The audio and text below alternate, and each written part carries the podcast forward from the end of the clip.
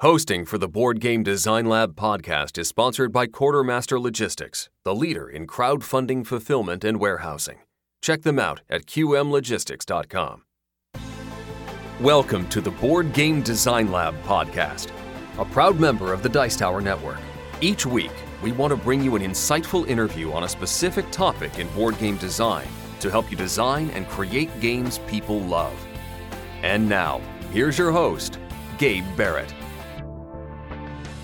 What's up, my friends? Welcome to the Board Game Design Lab. Today, talking about dexterity games, talking about flicking and thumping and tossing and all that good stuff. We're talking to Aaron West from over at Elzra Game. What an OG as far as like dexterity games. I mean, Aaron, you're kind of like a guy that's on the Mount Rushmore of dexterity games. And so I really appreciate you coming on the show. Yeah, it's my pleasure to speak to you, Gabe. Yeah, you actually, in the design of Catacombs, that was one of the very first games I ever bought when I was getting into the hobby. And this is like the old school, ugly, black and white, you know, I'm not sure where you got the art from version. And I loved it. And I had a ton of fun playing it with some friends and just kind of going through the dungeons and flicking stuff around. And that was the pre-wall days. And so we'd flick stuff off the table and it'd go in the litter box and, you know, disappear. And so, man, I really appreciate what you have contributed to the hobby, and I'm excited to talk to you about dexterity games, get your thoughts and ideas, kind of what you've seen as the landscape has changed and whatnot. But just in case people don't know who you are, they don't know, you know, who Elzra Games is, give me your bio. How'd you get into game design, game publishing, all that good stuff?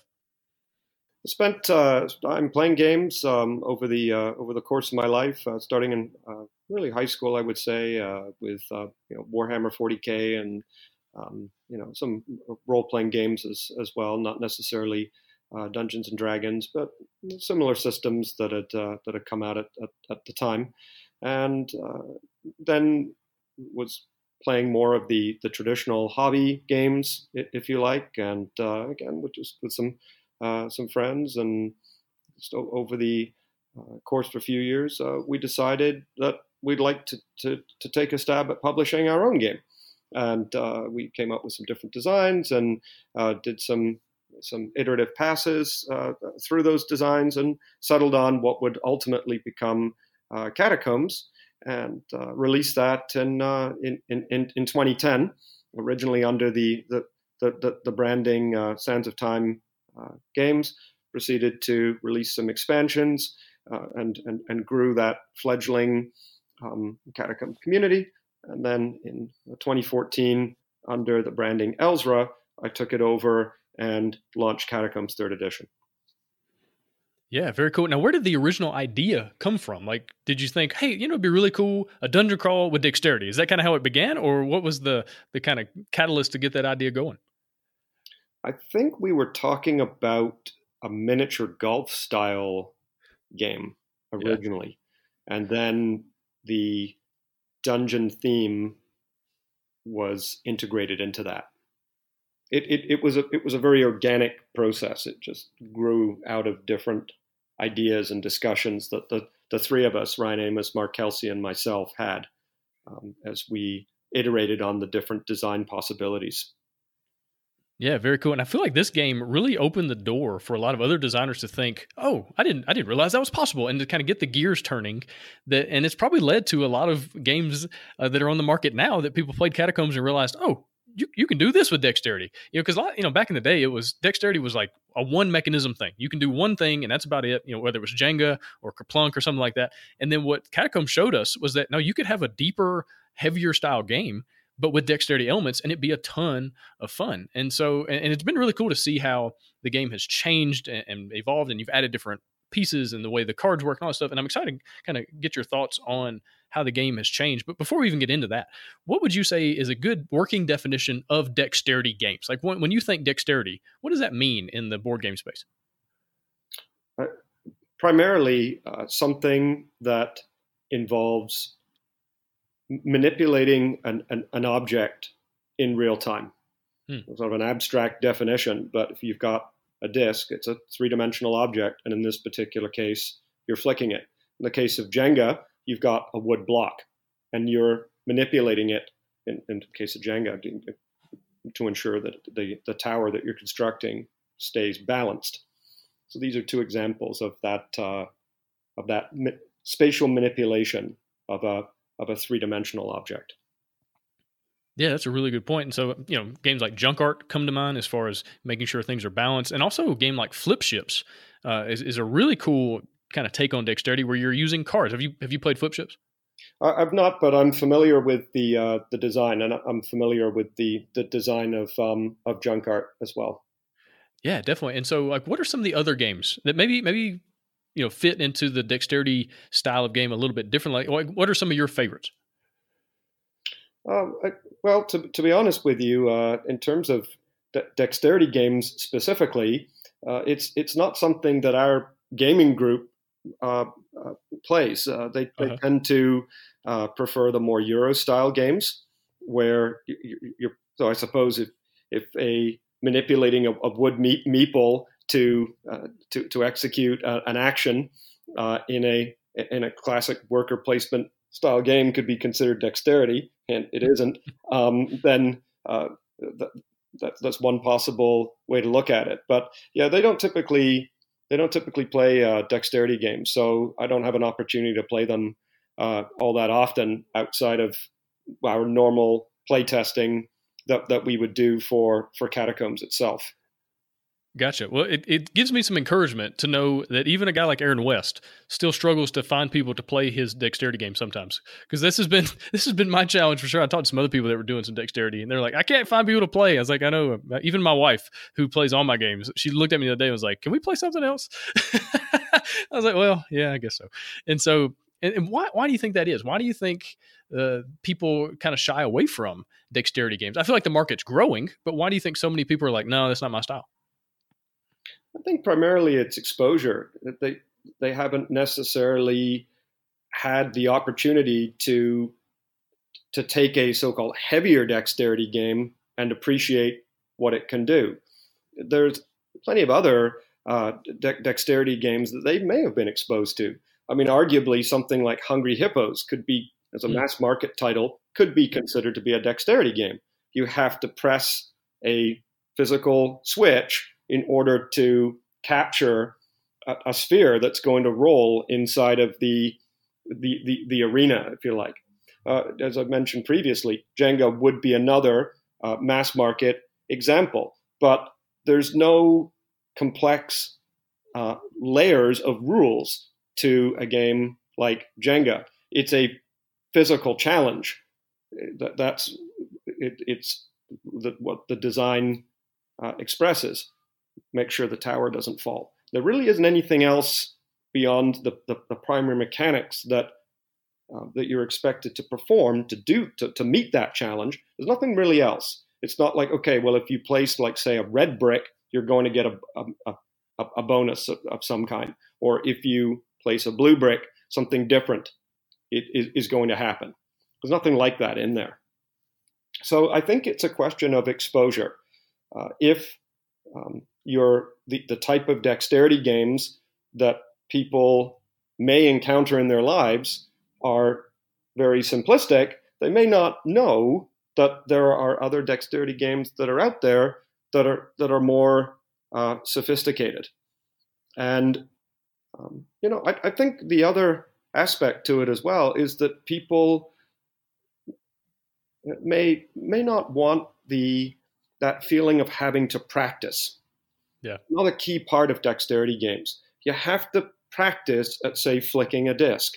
I mean, in fact, during our playtesting over the years, I was the weaker player, if you like, out of the three of us when we were designing Catacombs, when it came to flicking the discs. My accuracy wasn't very good, but over time, it's gotten much better. Okay? And that's, again, a function of practice.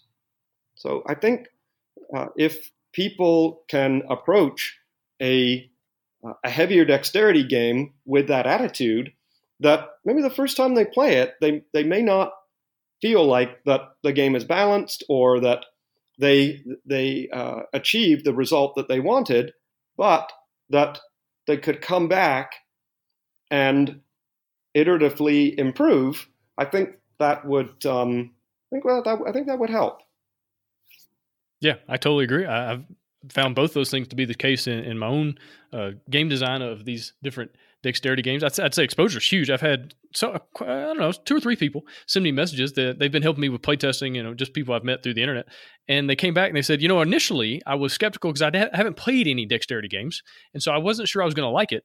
But then, you know, but then after playing the game and going, oh, okay, I didn't realize dexterity games could do this. Then they're starting to look at, you know, Flick 'em Up and Catacombs and Flip Ships and some of these other games and going, oh, okay. It's almost like the world of gaming has been opened up to them just a little bit more to realize, hey, yeah, these are actual games. It's not just like a little activity. Like there's a lot of choices and complexities and strategies going on. And I think you're right. As the market grows and hopefully as more people get exposed to this genre, this style of game, then more people are gonna come in and go, yeah, this is a game that I enjoy. And I guess we're just kind of waiting for more and more people to want to be part of this style. Yeah, I would say that's a reasonable way of looking at it. You know, there's there hasn't been yet a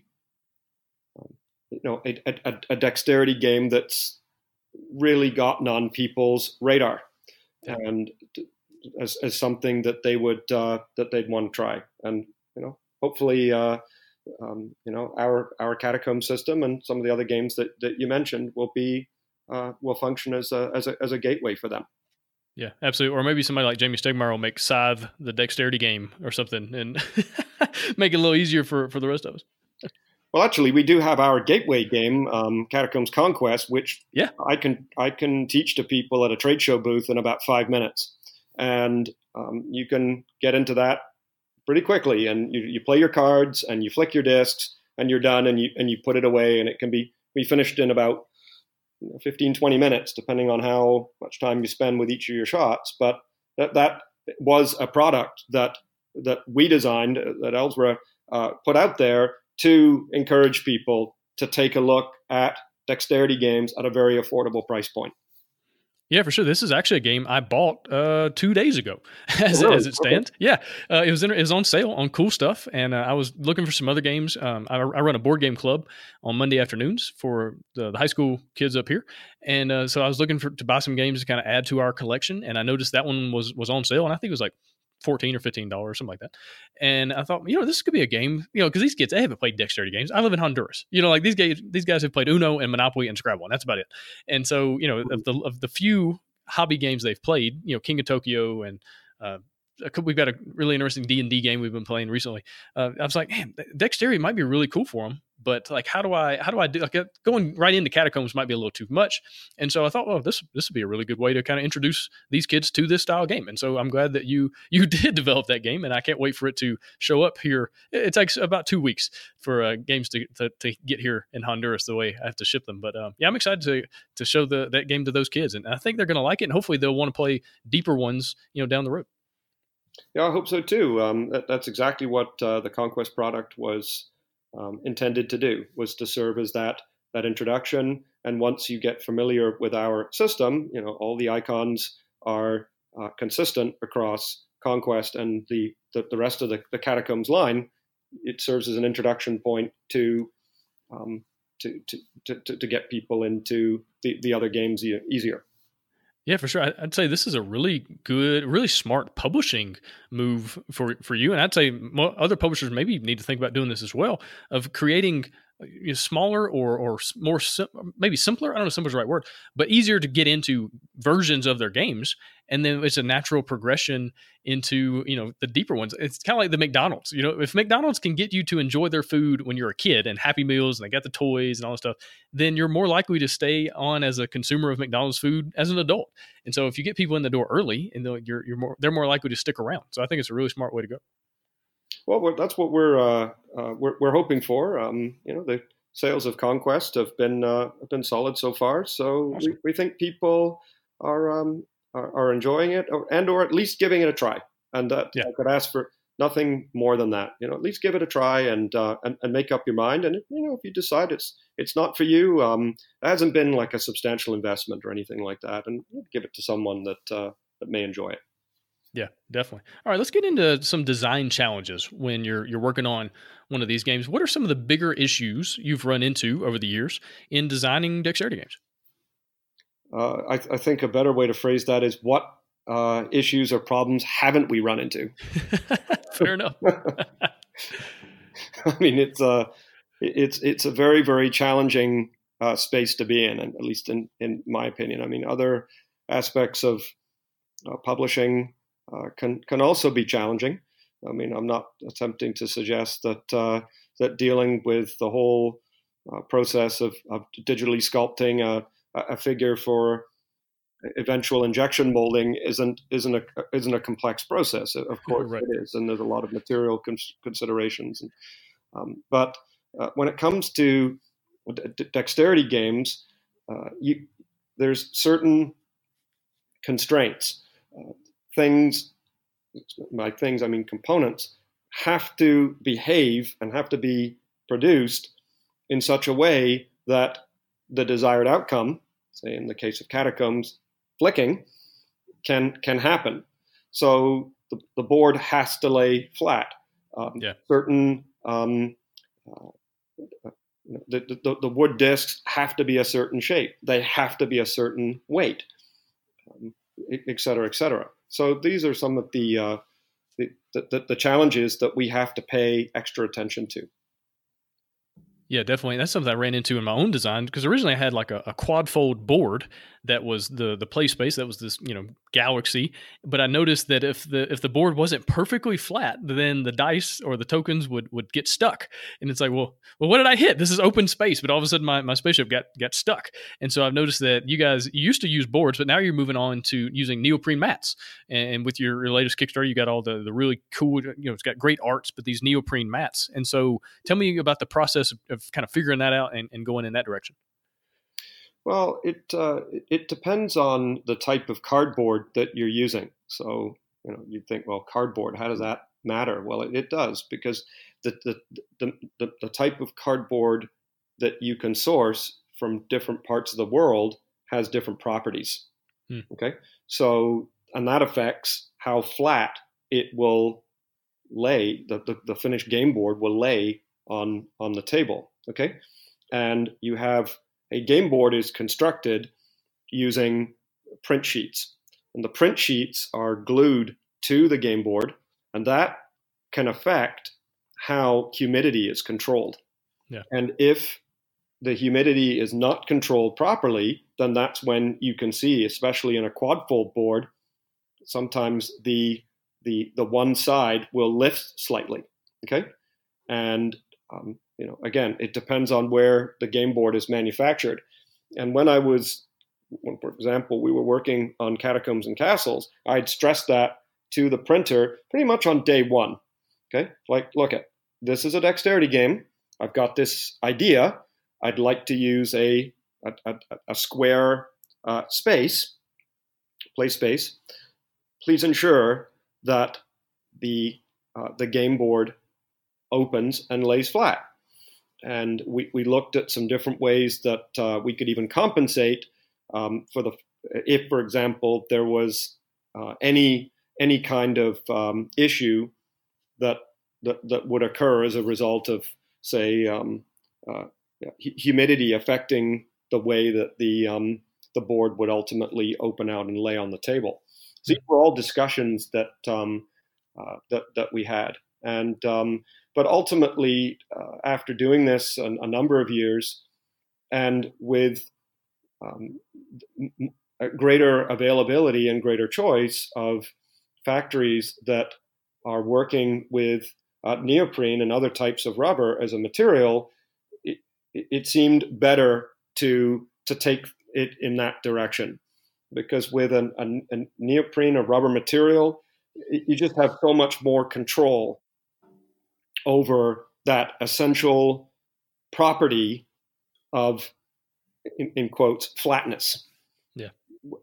And even then, there's other considerations. So you can get neoprene mats, for example, in different thicknesses. And the thickness can affect the so-called muscle memory that it has when you attempt to unroll it and have it lay flat on the table. So this is another variable. So for some games, it doesn't matter. Oh, it's a deluxe neoprene mat that we're including. potentially as a special feature as part of a Kickstarter campaign or something like that. We're going to do a limited run of them.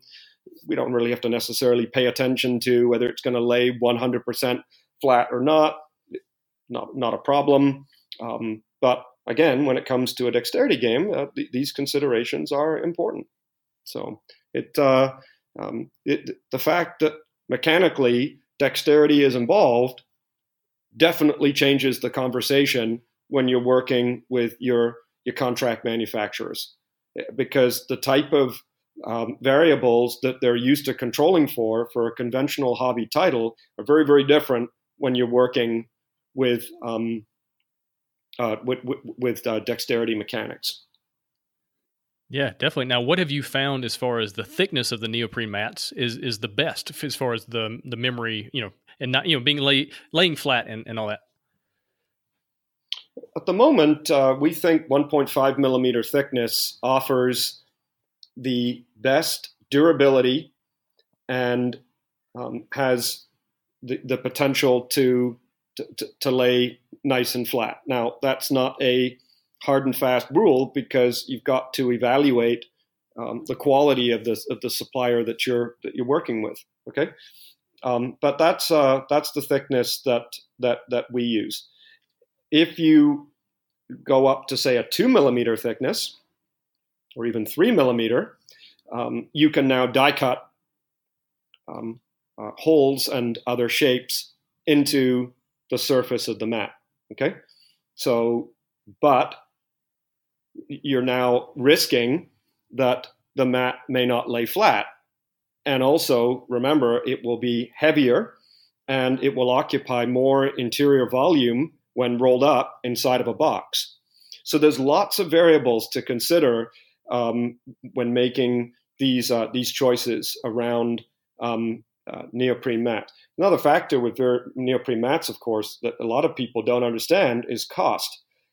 Neoprene and other types of rubbers are very, very expensive, relatively speaking, versus producing a similar component, say with similar dimensions, say as a game board in neoprene. Neoprene will almost always be twice the price, and can sometimes be 2.5 times the price, depending on what you're doing with it. Okay, and some of the options that you're choosing. So they're definitely more expensive than cardboard, but you can achieve a better result, in my opinion. Yeah, absolutely. Now, have you noticed any difference as far as the print quality, printing on neoprene versus printing on a game board? Well, you don't print directly on neoprene itself. There's a fine sheet that consists of a certain weave that the printing is applied to. Okay, and different factories will have different weaves, and sometimes they use a different weave even in the same factory. It's something you can't necessarily control for, but it exists. We've done it. We've actually put neoprene mats under a microscope and digitally photographed them. And we've been able to communicate to a factory that, look, this is an example of where you have one particular weave, and in this other perhaps sample that they sent to us, there's another one. So this is how detailed this whole process can get. Yeah. Because again, the weave doesn't really affect, in most cases, the way a disc will travel across a mat. It can, but in most cases it doesn't, at least in our experience, based on sort of the various samples we've evaluated. Okay, but that printing quality, which goes back to your original question, can vary between factories, and it can actually vary quite dramatically. So a cheaper supplier, for example, may not have reproduce graphics very well. Factory we work with, in our opinion, we got a number of them, but the one that is doing Catacombs, for example, they do excellent work, and the color reproduction and vibrancy is fantastic. Gotcha. And as far as the difference in the surface, the difference between neoprene mats versus normal game boards, as far as how the tokens you know, move and fly around. Is there been very much difference there? Depends, because again, each printer is different. So if you're talking about a cardboard game board, it will have a linen pattern that gets imprinted into the print sheet that's then glued to the cardboard, and those can vary depending on which equipment that they're using at the factory. Okay, so one cardboard game board with a linen finish from one factory can be different from another cardboard game board from another factory with linen finish. So we always ask to evaluate their linen patterns that they apply to the print sheet. Then you're looking to compare that with a neoprene mat. And in our experience, remember, the weave can slightly vary between different factories. But we found that the discs travel very well across the samples that we work with for our neoprene mats. And even for the companion Catacombs Conquest playmat, for example, when we released to retail, this has a fantastic surface, and the discs travel very, very smoothly across it. Yeah, very cool. All right, let's switch gears for a second and talk about another design challenge that I know you ran into, and I just want to hear your thoughts on it. And that's, you, at some point in the Catacombs line, you added the wall that goes around the board to keep, you know, tokens from flying off the table. Tell me how you kind of came up with that idea, if you tried other things. Walk me through that process. It was fundamentally based on user feedback. They said to us, we're finding that as we're playing the game, the discs are clearing the game board and ending up somewhere else in their house or room or whatever.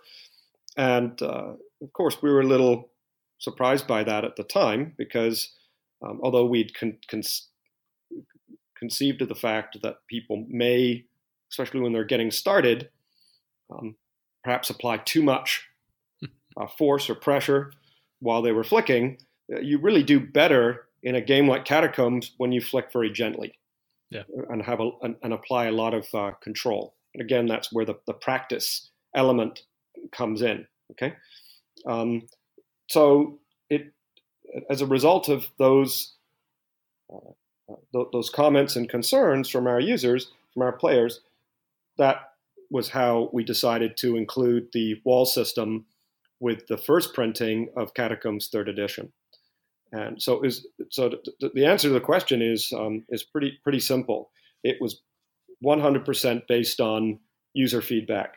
Do something to stop the discs from falling off the table. And each printing of Catacombs Third Edition, we've listened to people, and we've done our best to continue to iterate to make our wall system even better. Yeah, gotcha. All right, what are some ways that you keep the game fresh? Because, you know, Third Edition came out and you had all these new ways to play the game, new cards, new abilities, all that stuff. What are ways that you just continue to figure out? Because, I mean, it's dexterity. You can only flick so many different ways, right? But you continue to find new ways to play the game. And so tell me your process for just continuing to come up with new abilities and new ideas. Well, some of it is, of course, in-house. We sit down and decide on some possible directions that we could take the game, and but equally, there's a lot of community suggestions that we examine as well. For example, during our current Kickstarter campaign, we've been actively listening to suggestions from our backers. It's not a pre-programmed pre-order style campaign. I don't like those personally. I like there to be user-driven, community-driven feedback. And if the idea is feasible, we'll do our very best to incorporate ideas from our players that have supported us and enjoy playing the game. So the answer to your question is it's a combination of those two factors. Yeah, very cool. Now, do you have any other design challenges that kind of stick out in your mind as something's like, oh yeah, this took a while to figure out, or, you know, I wanted to do this, but it didn't work, so I had to do something else? I would say the biggest design challenge that we had was around the quad folding game boards. That was something that I wanted to do with Catacombs and Castles, and ultimately that was what sent us in the direction of the neoprene mats. I remain interested in different surfaces, different shapes where a game like Catacombs could be played on. So, for example, we started this experiment with this Kickstarter exclusive expansion called Keystones and Keeps, where we cut holes in this game board and then we put a pit card underneath it. If a disc fell into the pit, something would happen. So, for example, there was a zombie pit and there was a jungle pit and like an ice cubes or ice lake type pit, and there were different effects that happened as a result. And so this is something that we may carry forward into the future. So how can we take the surface on which the game is played and cut it and manipulate it in different ways such that we can open up new ways for the players to interact with the play space? Because this is an important point. It leads into another design criteria that, or if you could say, design principle that I apply, and that is that I believe strongly a dexterity game is best when it has a clearly defined play space. Yeah. Meaning that it's clear to the players where the boundaries are. So, for example, in a game like Flick 'em Up, it's not clear where the boundaries are. Mm-hmm. There's a recommendation in the manual as to how you deploy the different buildings. And there's a recommended table size, but it's really up to the players to lay out the buildings to make the town. And it can be, one would assume, a smaller town or a larger town. It actually isn't answered coherently. There's just a suggestion. In Catacombs, for example, there is a legally defined play space. Well, it's the playmat itself, and of course then there's the walls that run around the perimeter that enclose it. But the mat itself is what defines that play space. If you were playing Catacombs Conquest and you don't have the playmat, the walls then form the perimeter, and they form the legal play space. So if you had the base Conquest game and you don't have the companion neoprene playmat, and you're just playing it on a table like you would with Flick 'em Up, you're now using the walls as the perimeter. Hmm. And so you know exactly where the game is played and where it is not. Anywhere inside of the of those walls is that legal area. Same with Pitch Car, for example. Like, you've got a track and you have to flick it around the track, the little car around the track. You know exactly where you're playing. I think this is an important point, at least in my opinion, anyway, because if you don't know where your legal play area is, then it's very difficult to set up the game consistently. How would you go about doing it? Well, you don't know, right? So, and if you want people to be able to practice, then you want that consistency, don't you? Yeah, that's a great point. It's actually something I ran into with my own dexterity game. So it's a space game, and originally the planets were these circular cards, and you just kind of put them out on the table, and the table made up the galaxy. So the size of your table was the size of the play space. But I ran into issues of how far away should I place the planets? And is it easier if the planets are farther or harder if the planets are farther? And so like playtesters were not sure about things. I think one of the worst things in the world you can do as a game designer is leave things too open-ended where the players aren't sure. And so I think that's really one of the main differences between like an RPG and a board game. In the board game, here are the rules, here's the setup, here's the play space, now go. And the RPG can be a little more, you know, in theory kind of stuff. And so I ran into the issues of players just not knowing things, and that slowed the game down and had a lot of other issues as well. And so that's ultimately why I went to using neoprene mats and just giving the players, here's the design, here's the actual play space. And if you go off of that, well, obviously you're outside of the play space and there's no question anymore. So I think it's a really good point and something for dexterity game designers to really think about. Yeah, I certainly think it is, you know, worth considering. You know, for all the reasons you summarized there. Yeah. Yeah, and so let's talk about playtesting. What have been some of the issues you've run into with playtest? You already talked about how your game group's not big on dexterity games, and that's obviously a challenge for anybody who, no matter what the game, if you can't find people to play it, it's hard to playtest. But what are some of the other challenges you've run into just trying to get these games to the table? Well, when it comes to playtesting, internally we don't have any trouble getting it to the table. But, right, it's a little easier that way. But in terms of, our particular group, it's they've got their own worker placement type ones that they prefer, as I mentioned earlier. But I don't, to be honest with you, I don't think we've had too many challenges when it comes to playtesting. Really,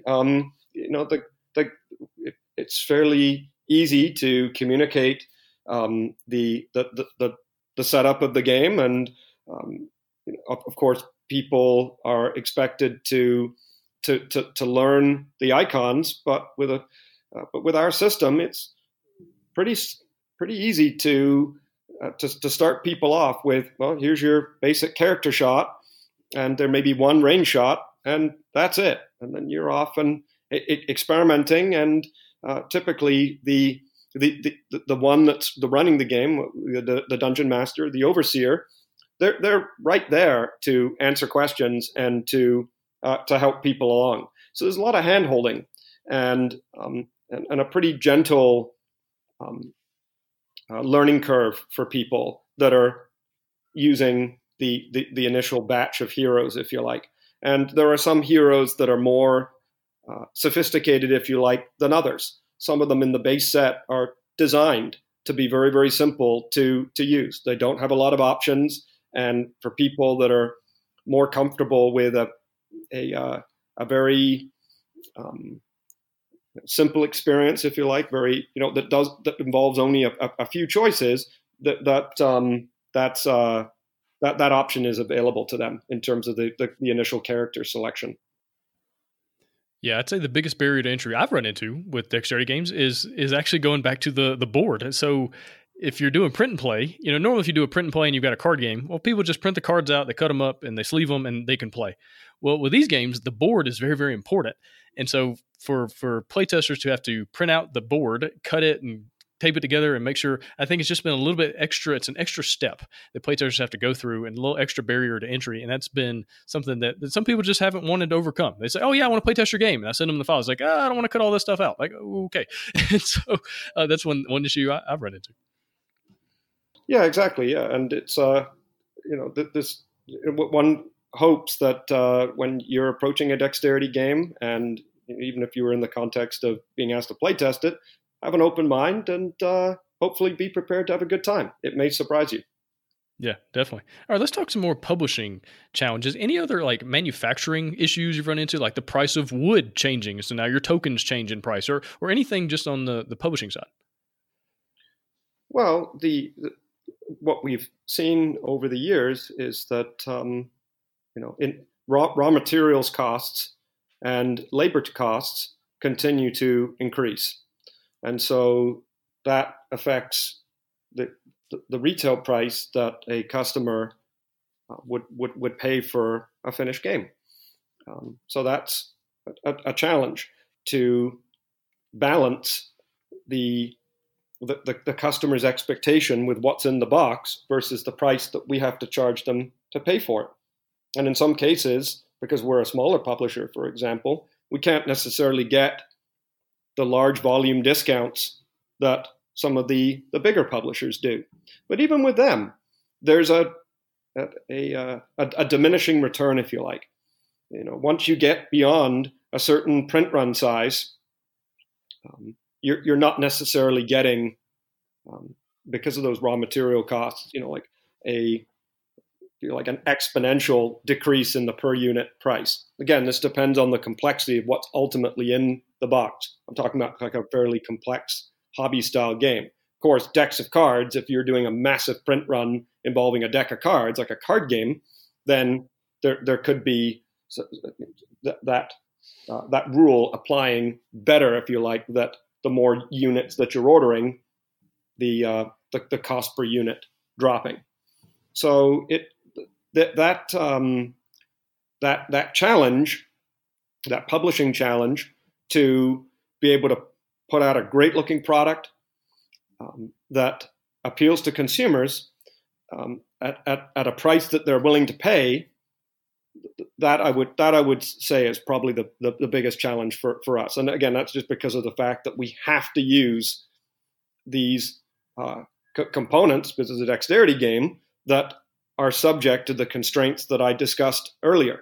So you can't just take the cheapest the cardboard that's available, or you can't just take the cheapest already molded plastic pawns or something like that. There's just those other factors that come into play.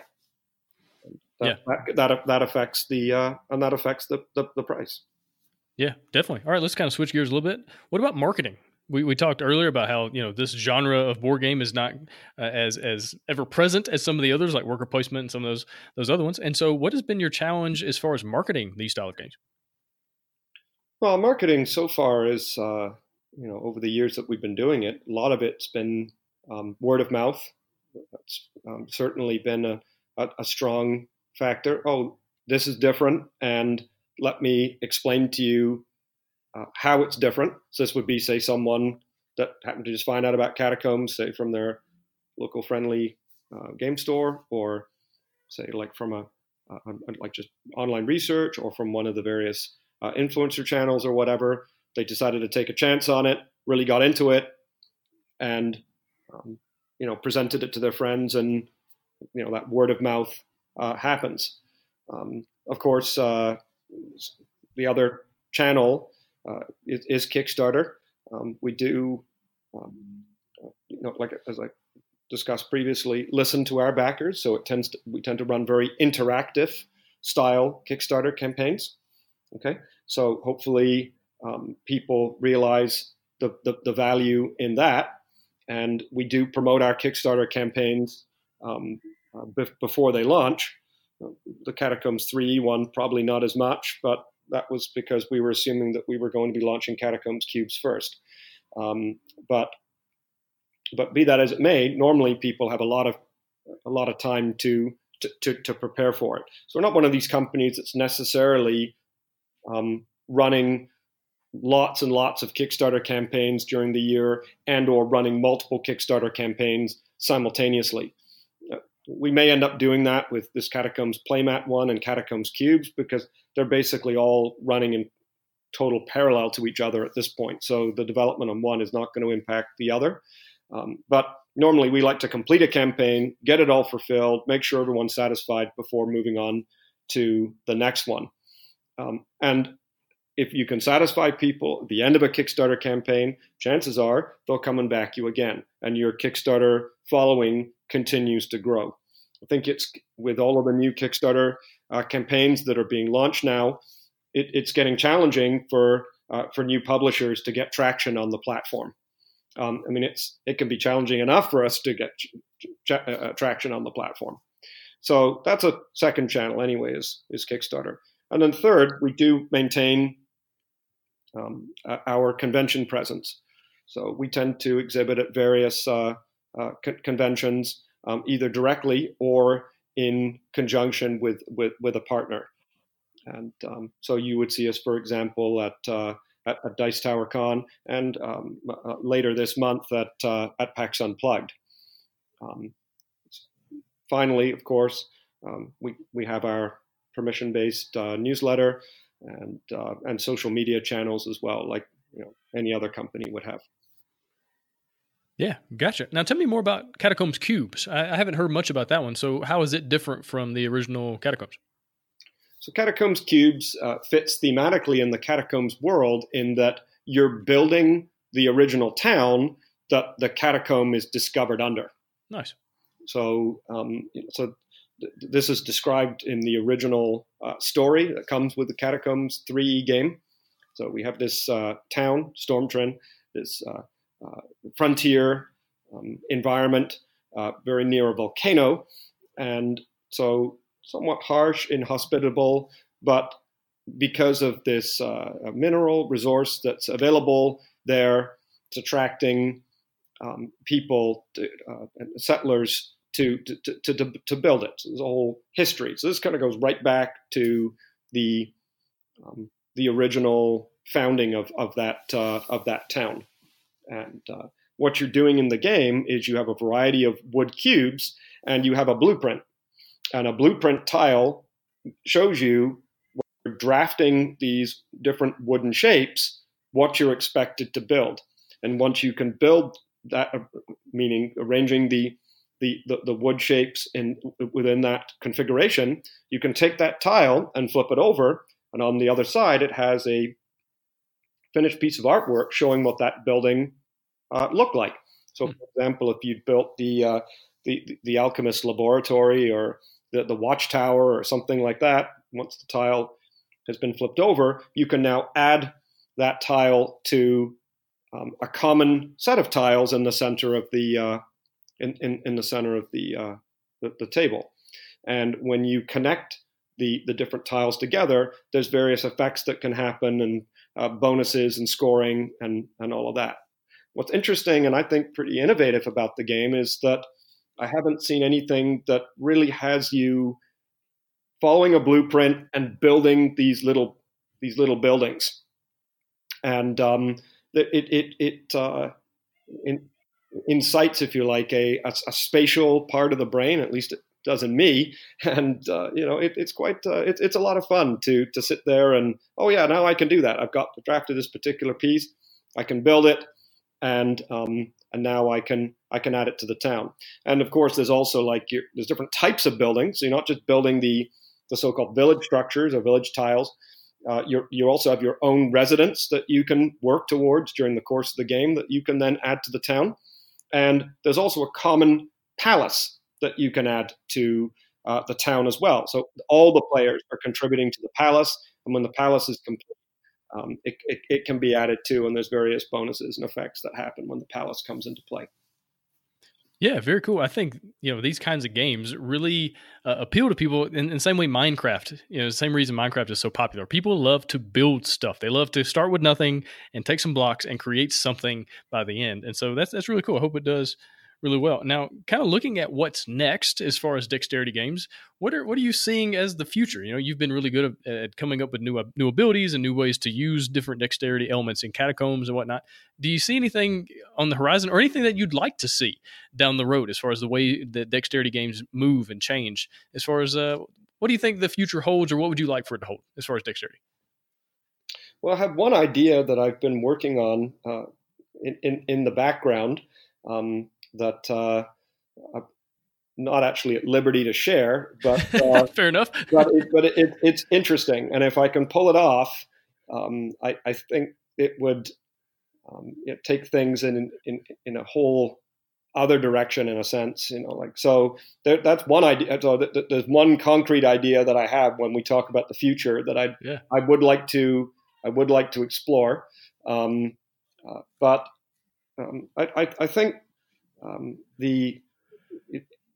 Just where we stand right now, we're only just getting started on what we can do with the neoprene mats, for example. Right. So, that's not a particularly common material right now in the industry. Oh, sure, they're starting to become a bit more common, in conjunction with, say, like a deluxe item, as I mentioned previously, offered with a Kickstarter campaign. But I'm talking about like a a real retail product, if you like a mass market type product that features a neoprene mat. For example, I don't even think that even exists right now. I don't think, I'm sure someone will post in the comments of this episode that, oh no, there's X, right? To my knowledge, I haven't heard about it. Okay. So I think there's going to be some interesting possibilities there. Okay. Then just materials.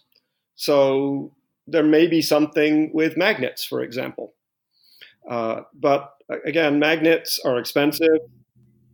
There's the whole resource extraction issue with them, depending on how they're made. You probably wouldn't be getting into magnetic rare earth elements or anything like that, but it's a consideration. Where's the materials coming from? From a supply chain perspective, but also like from a cost perspective too. There's also a weight perspective. How much heavier is that going to make the retail box, for example? Do people understand that a magnet has the potential to be expensive, and therefore, you may not be able to get 10, 20, 30, 40 magnets in a box at the price that the customer is willing to pay.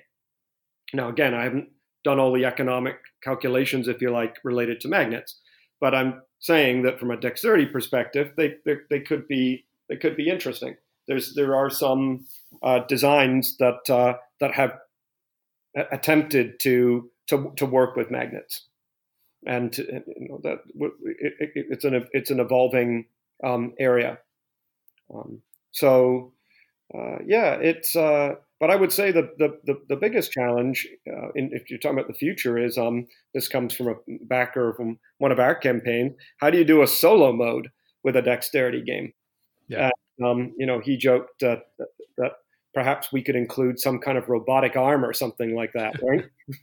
So who knows? There could be some enterprising development in that regard, right? A robotic solo mode. Yeah, definitely. This is actually something I've been developing for my own game. I guess it depends on the context, depends on the type of game. Because my game is a 4X style dexterity, then the solo mode is just a deck of cards. And instead of having to flick or anything, like you don't have to flick for the AI or anything, it just tells you what it does. And so maybe it builds a structure, or it moves dice, or moves the spaceships around the board. And sometimes it just says, destroy the closest ship to this AI player's ship. And it's just like, there's no dexterity or anything like that. The AI can't miss, so to speak, and they automatically hit and they destroy one of your ships, and so you just have to deal with it.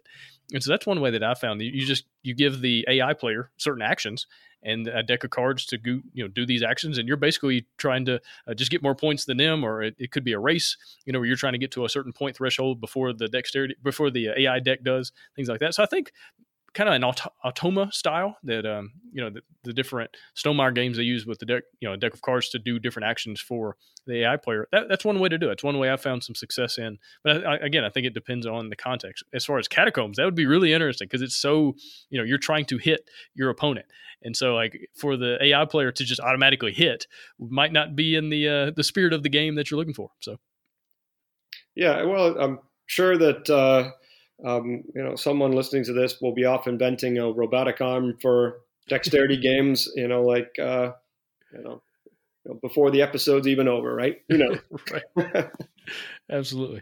Well, Aaron, man, do you have any kind of closing thoughts or any general advice for somebody who's working on a dexterity game right now or thinking about it?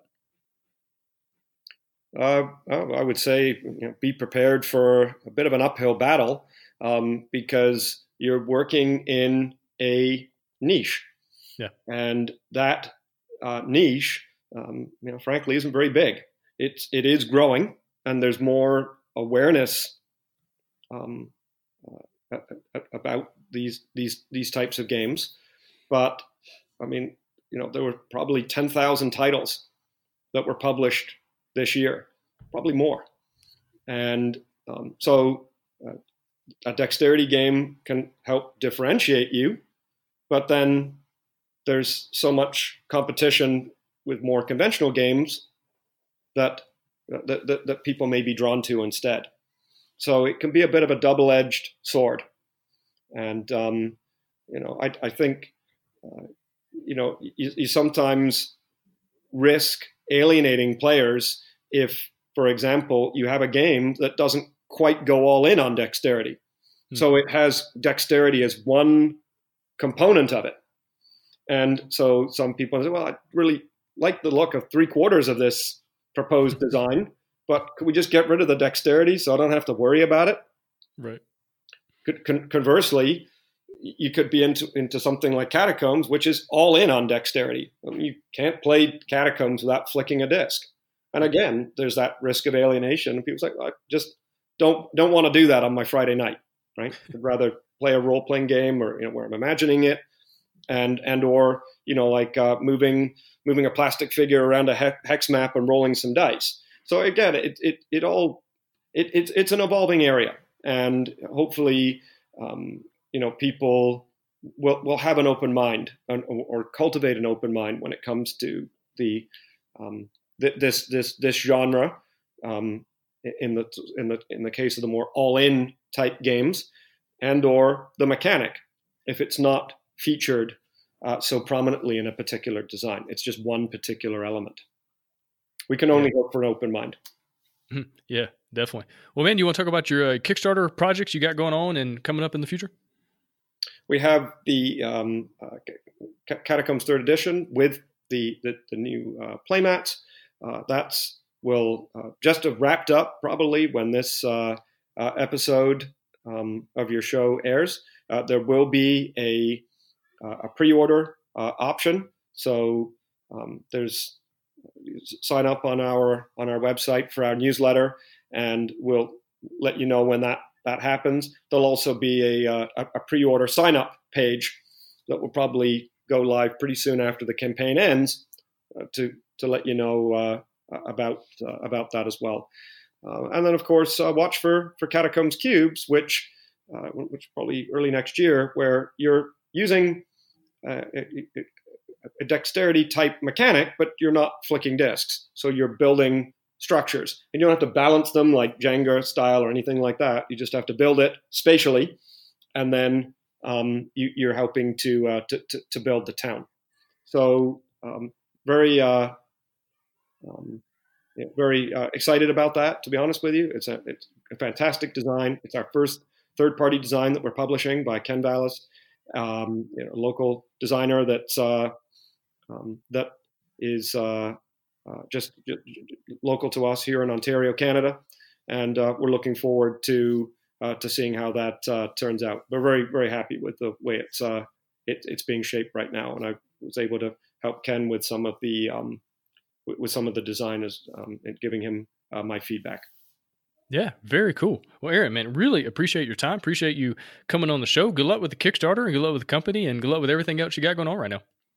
Yeah, thanks a lot, Gabe. Really appreciate it. Thanks for having me on, and I hope your listeners found some of these comments useful. Thanks for listening. Hosting for the Board Game Design Lab podcast is sponsored by Quartermaster Logistics, the leader in crowdfunding fulfillment and warehousing. Check them out at qmlogistics.com and find all sorts of game design resources, bonus material, and chances to win free games at boardgamedesignlab.com. And until next time, keep designing, keep playtesting, and keep creating great games. Did I mention keep playtesting?